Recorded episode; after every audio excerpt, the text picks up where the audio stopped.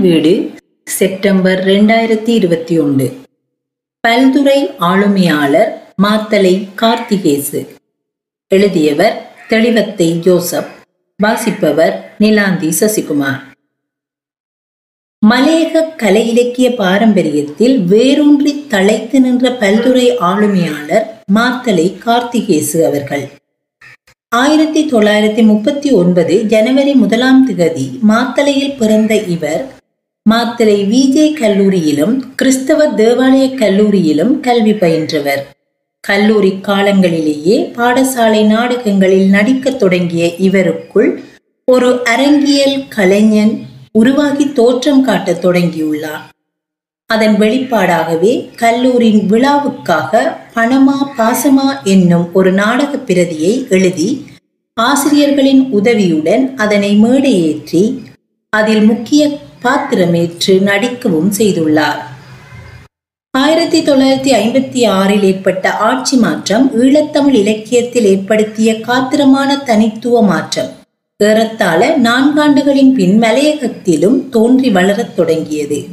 மலையகம் மலையக பாட்டாளி மக்கள் என்னும் பிரதேச அடையாளங்களை முக்கியத்துவப்படுத்தும் மலையக இலக்கியம் ஒரு இயக்கமாக மேற்கிளம்பிய காலமாக நாம் அறுபதுக்கு பிந்திய காலங்களை கூறலாம். மலையக எழுத்துக்கள் பிரசித்தம் பெற்ற அறுபதுகளை ஒட்டிய காலங்களில் மாத்தலை கார்த்திகேசுவும் வீரகேசரி தினகரன் போன்ற தேசிய பத்திரிகைகளில் கட்டுரைகள் சிறுகதைகள் எழுதியுள்ளார். கொழும்பு நோக்கிய நகர்வும் நிகழ்ந்துள்ளது. கொழும்பின் நாடக மன்றமான கவின் கலை மன்றத்தில் இணைந்து செயற்பட்ட கார்த்திகேசுவை கொழும்பின் நாடக மேடைக்கு அறிமுகம் செய்து வைத்த பெருமைக்குரியவர் கவின் கலைமன்ற தலைவரும் நாடக நெறியாளருமான அமரர் ஜே பி ரோபர்ட் அவர்கள். கவின் கலைமன்றம் மூலமாக ஜே பி ரோபர்ட் நெறியாழ்க்கையில் இவர் எழுதி தயாரித்த நாடகங்கள் கொழும்பில் மேடையேற்றம் கண்டபோது ஒரு முப்பதாண்டு கலை வரலாற்றை கண்ட கொழும்பின் நாடக உலகு கார்த்திகேசுவை திரும்பி பார்த்தது கவனத்திலும் கொண்டது. கொழும்பை மையமாக கொண்டியங்கிய நாடக உலகை எழுபதுகளில் கலகலக்க வைத்தவர் கார்த்திகேசு. தொழில் நிமித்தம் கொழும்பை நோக்கியவருடைய நகர்வு ஆரம்ப அறுபதுகளில் நிகழ்ந்திருக்கிறது. கவின் கலைமன்ற நாடகங்களான பலே ப்ரொடியூசர் மற்றும் வெண்ணிலா போன்ற நாடகங்களில் இவரை மேடையேற்றி நடிக்க வைத்தவர் ஜே பி ரோபர்ட்.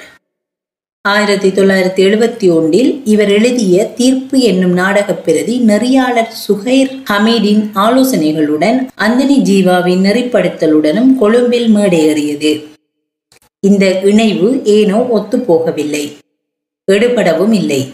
மாறாக மாத்தலையின் கார்த்திகேசுவையும் கொழும்பின் அந்தனி ஜீவாவையும் கலை உலகின் வடக்கு தெற்காக மாற்றிவிட்டிருந்தது.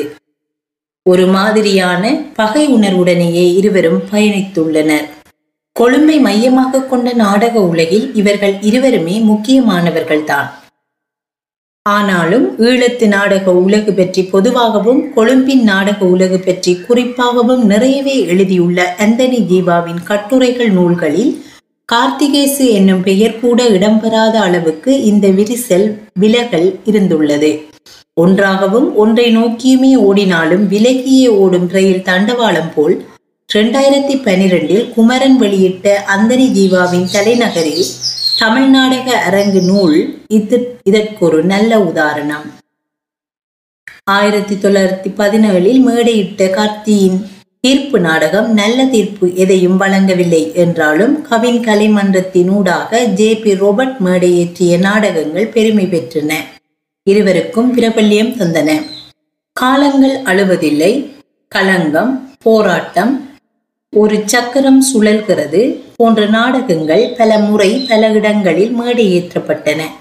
காலங்கள் அழுவதில்லை நாடகம் பதினைந்து தடவைகள் மேடை ஏற்றப்பட்டதுடன் நாடக ஆசிரியருக்கு பிரபல்யத்தையும் பெரும் புகழையும் ஈட்டித் தந்துள்ளது.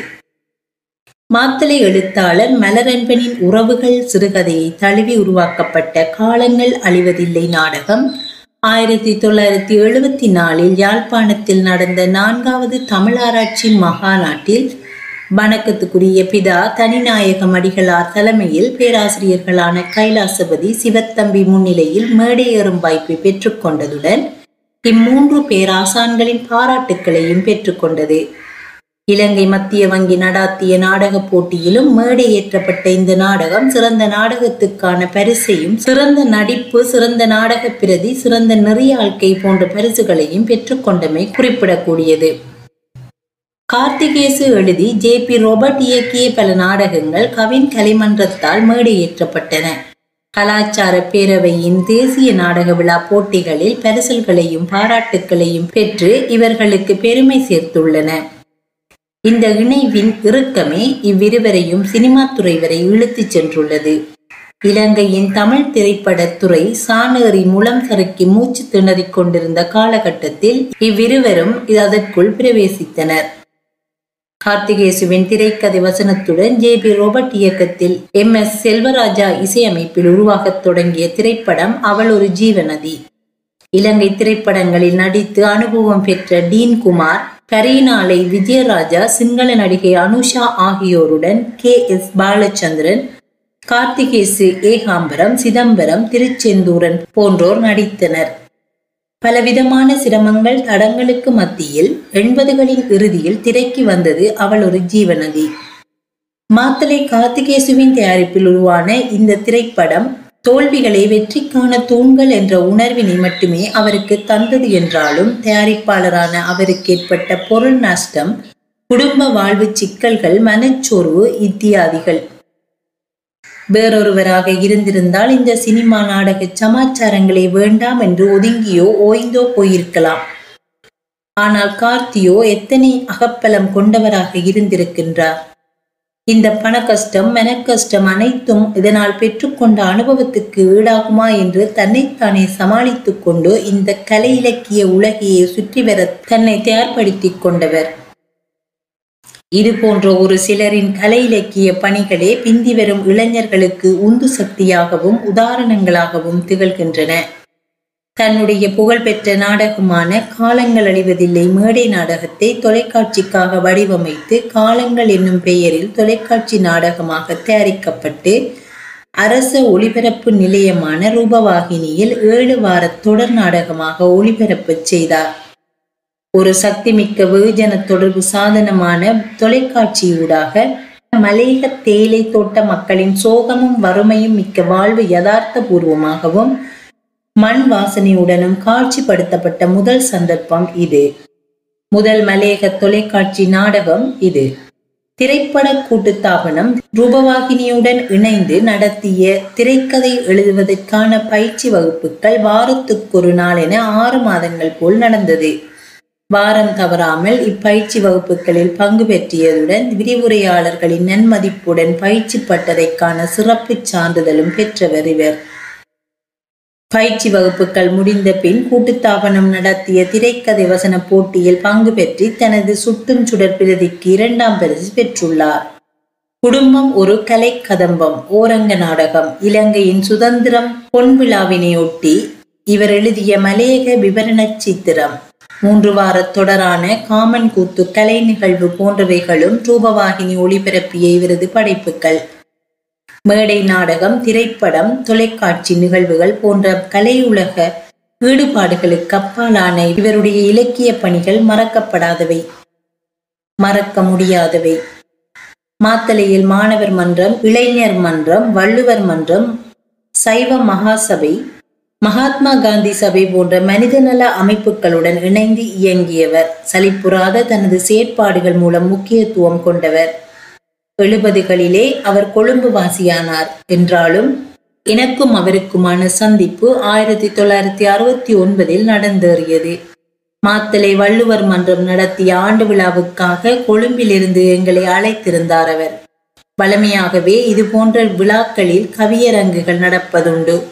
புதுமையாகவும் முதல் முறையாகவும் கதையரங்கு என்னும் நிகழ்வு இந்த விழாவில் நடந்தது. அந்த நிகழ்வில் பங்கேற்று கதை வாசிக்கவே கார்த்தி என்னையும் என் எஸ் எம் ராமையாவையும் சேனா கதிர்காமநாதனையும் மாத்தலைக்கு அழைத்திருந்தார்.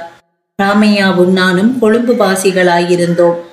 கதிர்காமநாதன் வீரகேசரியில் பணியேற்று கொழும்பில் இருந்தார். விழாவினை கோலாகலப்படுத்திய அரங்கு இது. அறுபதுகளின் கடைசி கூறில் மலையக சிறுகதைகளுக்கு பெரும் வரவேற்பும் மரியாதையும் இருந்தது. ராமையாவும் நானும் நன்கு அறியப்பட்டவர்களாக இருந்ததும் நாங்களே மேடையில் நின்று நமது மொழியிலேயே கதை வாசித்ததும் அரங்கம் ஆர்ப்பரித்து நின்றது. சேனா கதிர்காமநாதன் வாசித்ததும் அவருடைய மலையகம் பற்றிய கதையான வெறும் சொற்றுக்கே வந்தது என்ற கதைதான். மாத்தலை நகருக்கான எனது பெரும்பாலான இலக்கிய பயணங்கள் கார்த்தியூடாகவே நடந்துள்ளன என்பதும் ராத்தங்கல்களுக்கான இரண்டு மூன்று நாள் கருத்தரங்கென்றால் அடைக்கலம் அவர் வீடுதான் என்பதும் அலாதியான நினைவுகள். இலக்கிய ஆர்வலரும் பேச்சாளரும் தொழிலதிபருமான மாத்தலை எம். எம். பீர் முகமதுவின் அறிமுகமும் நட்பும் கார்த்திகேசுவினூடாக வந்ததுதான். அறுபத்தி ஒன்பதின் முதல் சந்திப்பிலிருந்து ரெண்டாயிரத்தி இருபத்தி ஒன்றில் அவர் மரணிக்கும் வரையிலான எங்களது நட்பும் உறவும் எதிர்பார்ப்புகளற்ற எதிர்வினைகளற்ற சீரானதாகவே இருந்துள்ளமை குறிப்பிடக்கூடியது. மாத்தலை மகாத்மா காந்தி சபாவினர் மகாத்மாவின் நூற்றி ஐம்பதாவது பிறந்த தின விழாவினை இரண்டாயிரத்தி பத்தொன்பது அக்டோபர் இரண்டாம் திகதி மாத்தலை மகாத்மா காந்தி சர்வதேச மண்டபத்தில் பெருவிழாவாக நடத்தினர் எனக்கும் அழைப்பு வந்தது. கார்த்தி தொலைபேசியில் பேசினார். அழைப்பிதழை நான் தான் அனுப்பச் சொன்னேன். நீங்கள் கட்டாயம் வர வேண்டும் என்றார். எப்படி வருவது என்றேன். காலை நாலரை மணி போல் ரெடியாகி வீட்டில் இருங்கள். கனகராஜா என்றொருவர் காரில் வருவார். அவரும் மாத்தலைக்காரர் தான். பெரும் தனவந்தர். உங்களை பார்க்க ஆவலுடையவர். வத்தலை கடுத்த ஊரான மாப்போலையில் வசிக்கிறார். உங்களை கூட்டி வந்து மறுபடியும் கூட்டி போய் வீட்டில் விட்டு விடுவார் என்றார். அப்படியே நடந்தது. கனகராஜா வந்தது காரில் அல்ல ஒரு சொகுசு வாகனம். ஒரு சாரதி ஒரு உதவியாளர் என்றுதான் வந்தது. பாடசாலைகள் கட்டி கொடுத்துள்ளார். பாடசாலைகளுக்கு தளவாடங்கள் புத்தகங்கள் வாங்கி கொடுத்துள்ளார். முதியோர் இல்லங்களை பராமரிக்க உதவிகள் செய்கின்றார். உணவு வழங்குகின்றார். காந்தி சபாவின் இந்த விழாவுக்கு ஒரு புத்தகம் போட்டு கொடுத்திருக்கின்றார். போட வைத்தவர் கார்த்திகேசு என்று காந்தி சபை நன்றி தெரிவித்துள்ளது. அளவத்து கொடைக்காரரான இந்த நல்ல மனசு கொண்ட கனகராஜாவை எனக்கு அறிமுகம் செய்தவர் கார்த்தி. மாத்தலைக்காரரான துறைவி என்னும் துறை விஸ்வநாதனுடன் நான் நெருக்கமாக இயங்குவதற்கான ஆரம்ப புள்ளியும் கார்த்தி. இன்னும் ஒரு மாத்திரைக்காரரான சட்டத்திறனி வீரையா விவேகானந்தனுடன் என்னை இணைத்து விட்டவர் கார்த்தி. இவர்கள் அனைவருமே கொழும்பை வசிப்பிடமாக கொண்டவர்கள் என்பதுடன் சமூக அக்கறை மிக்கவர்கள் என்பதும் முக்கியமானது. குறிப்பாக மலேக இலக்கியத்துக்கானதும் பொதுவாக ஈழத்து இலக்கியத்துக்குமான துறைவியின் பணிகள் மகத்தானவை. குறிஞ்சி பதிப்பக நூல் வெளியீடு சிலவற்றிற்கும் தகவத்தையின் ஒரு நூலுக்கும் விவேகானந்தன் பொருளுதவியும் செய்திருக்கின்றார். செய்ய வைத்தவர் கார்த்திகேசு என்று தகவல் பதிகின்றது. எழுபதுக்கு பிறகான ஒரு இருபதாண்டு காலம் அவருடன் கலை இலக்கிய செயற்பாடுகள் கொழும்பை மையமாக கொண்டவைகளே. வரலாற்று புகழ் கொண்ட கொழும்பின் கொச்சிக்கடை அந்தோனியார் தேவாலயம் அமைந்துள்ள ஜெம்பட்டா வீதியின் ஒரு முடக்குக்குள் இருந்தது அவர் வீடு. அவர் வெளியிட்ட நூல்களில் இருக்கும் நூற்றி இருபத்தி ஒன்பதின் கீழ் இருபத்தைந்து ஜெம்பட்டா வீதி கொட்டாஞ்சேனை என்றிருப்பது தான் அவர் வீடு. வந்துவிட்டோம் என்ற நினைவில் கதவை திறந்துவிட்டால் அறிமுகமற்ற ஒருவர் முன் நிற்பார். மாத்தலை கார்த்திகேசா பக்கத்து கதவை திறங்கள் என்பார். இப்படி நிறைய தடவைகள் அவரை தேடி நானும் என்னை தேடி அவரும் வீட்டில் சந்தித்துக் கொள்வதுண்டு. மட்டிக்குழிய என்று கொழும்பிலும் வத்தலை அவரிவத்தை ஏக்கித்தை என்று புறநகர்களிலும் நான் அடிக்கடி வீடு மாறுவதுண்டு. அத்தனை வீடுகளுக்கும் அவர் வந்திருக்கின்றார். எதுவித வாசிப்பிட வசதிகளுமற்ற அவரது வாசஸ்தலத்துக்கு நான் சென்ற போதெல்லாம் ஆச்சரியங்கள் காத்திருக்கும். எஸ்போ தகவம் ராசியா மாஸ்டர் மா Balasingham Somakanthan Premji Ilankeeran rainbow Kanagaratnam R Sivagurunathan Thuraivi Dominic Jeeva A Iqbal Abdeen Hussain Farook Rajasekaran Angaiyan Kailasanathan Benedict Balan சே யோகநாதன் ராஜகிரிகாந்தன் என்று நான் அறிந்தவர்கள் அறியாதவர்கள் யாராவது ஒருவர் அல்லது சிலர் அவருடன் உரையாடிக் கொண்டிருப்பார்கள் அல்லது விடைபெற்றுக் கொண்டிருப்பார்கள். தமிழ் கலைஞர்கள் வட்டத்துடன் எண்பதுகளில் இணைந்து செயற்பட்டு தொன்னூறுகளில் தகவத்தையின் தலைவராக்கப்பட்டவர். மலைநாட்டு எழுத்தாளர் மன்றத்தின் இணை செயலாளர் பிறகு பொருளாளர் பிறகு காப்பாளர் என்று எங்களுடன் இருந்தவர். எங்களில் ஒருவராக இருந்தவர். குறிஞ்சி பதிப்பகம் நிறுவி அதன் மூலம் பதினாறு நூல்களை வெளியிட்டு சாதனை படைத்தவர் அவர். ஒரு சில நூல்களின் பெயர்கள் அந்த சாதனையை நிறுவும். மலையக பாரம்பரிய கலைகள் மாத்தலை வடிவேலன் உரிமை போராட்டத்தில் உயிர் நீத்த தியாகிகள் மாத்தலை ரோஹிணி கதை கனிகள் தொகுதி இரண்டாம் பதிப்பு மலைகளின் மக்கள் மூனா சிவலிங்கம் தடயம் இளங்கீரன் நிலவோ நெருப்பு நாவண்ணா சோமகாந்தன் வீடு அருணா செல்லத்துறை தலைவிதியை பறிகொடுத்தோர். யோவண்ணா பெனடிக் பாலன் வழி பிறந்தது. மாத்தலே கார்த்திகேசுவின் நாவல் போன்றவை சில உதாரணங்கள். ஒரு கால் நூற்றாண்டு கால தலைநகர் வாழ்வின் பின்பிந்திய தொன்னூறுகளில் மீண்டும் மாத்தலை வாசியானார் சலியாத அவர் கலை இலக்கிய ஓட்டமும் அர்ப்பணிப்பு மிக்க செயற்பாடுகளும் பிறந்த மண்ணான மாத்தலையில் தொடர்ந்தன. தேசிய கலை இலக்கிய பேரவை கோமல் சுவாமிநாதன் அவர்களை ஆயிரத்தி தொள்ளாயிரத்தி தொண்ணூத்தி நாலில் இலங்கைக்கு அழைத்து வந்திருந்தது. மலைநாட்டு எழுத்தாளர் மன்றம் கோமலை கௌரவிக்கும் நோக்கில் ஒரு இலக்கிய கலந்துரையாடலை ஏற்பாடு செய்திருந்தது.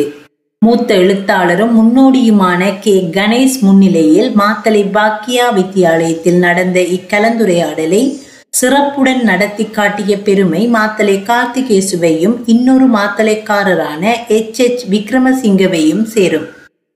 குறிஞ்சி பதிப்பகத்தினூடாக இவர் வெளியிட்ட கடைசி நூல் இவர் எழுதிய மரண கிரிகைகள் என்பது. ஒரு சமய நிகழ்வாக மனித வாழ்வுடன் பின்னி பிணைந்துள்ள கிரிகைகளில் மரண கிரிகை முக்கியமானது. நீத்தார் கடன் நெறிமுறைகள் பற்றி நாம் அறிந்திருக்க வேண்டும் என்கிறது நூலாசிரியரின் எண்ணுரை. மகத்துவம் மிக்க அவருடைய கலை இலக்கிய பணிகளை கௌரவிக்கும் முகமாக மல்லிகை ஆயிரத்தி தொள்ளாயிரத்தி தொண்ணூத்தி ஐந்து ஜூனிலும் ஞானம் ஆகஸ்ட் ரெண்டாயிரத்தி இருபத்தி ஒன்றிலும் அட்டைப்படமிட்டு சிறப்பித்துள்ளன. மல்லிகை அட்டைப்பட கட்டுரை என்னுடையது. ஞானம் அட்டைப்பட கட்டுரை மு. நித்தியானந்தன் அவர்களுடையது. மாத்தலை ஆலய பணிகளில் அவர் காட்டிய ஈடுபாடு மக்களின் கண்ணியத்தையும் கௌரவத்தையும் அவருக்கு தேடிக் கொடுத்தது என்று கூறும் நித்தி தனிப்பட்ட வாழ்விலும் பொது வாழ்விலும் கரைபடியாத கண்ணியவான் அவர் என்றும் கூறுகிறார். நித்தியின் இந்த வரிகள் எத்தனை சத்தியமானவை என்பதை கார்த்தியுடன் நீண்ட காலம் நட்புடன் பழகிய என்னால் உணர முடிகிறது. முதுமை தள்ளாமை நோய் என்று ஓய்ந்துவிட்ட கார்த்திகேசு தனது எண்பத்தி இரண்டாவது வயதில் ஆறு எட்டு இரண்டாயிரத்தி இருபத்தி ஒன்றில் அமரரானார். கார்த்தியின் வீட்டிலிருந்து தொலைபேசியில் செய்தி வந்தபோது அதிர்ச்சியாகத்தான் இருந்தது. பிறந்த மண்ணிலேயே மரணமடைந்த அவருக்கு நமது அஞ்சலிகள் உரித்தாகின்றன. வாழ்வின் முடிவு மரணமல்ல என்பதை அவருடைய தன்னலமற்ற இலக்கிய சமூக மற்றும் ஆன்மீக பணிகள் அர்த்தப்படுத்தும்.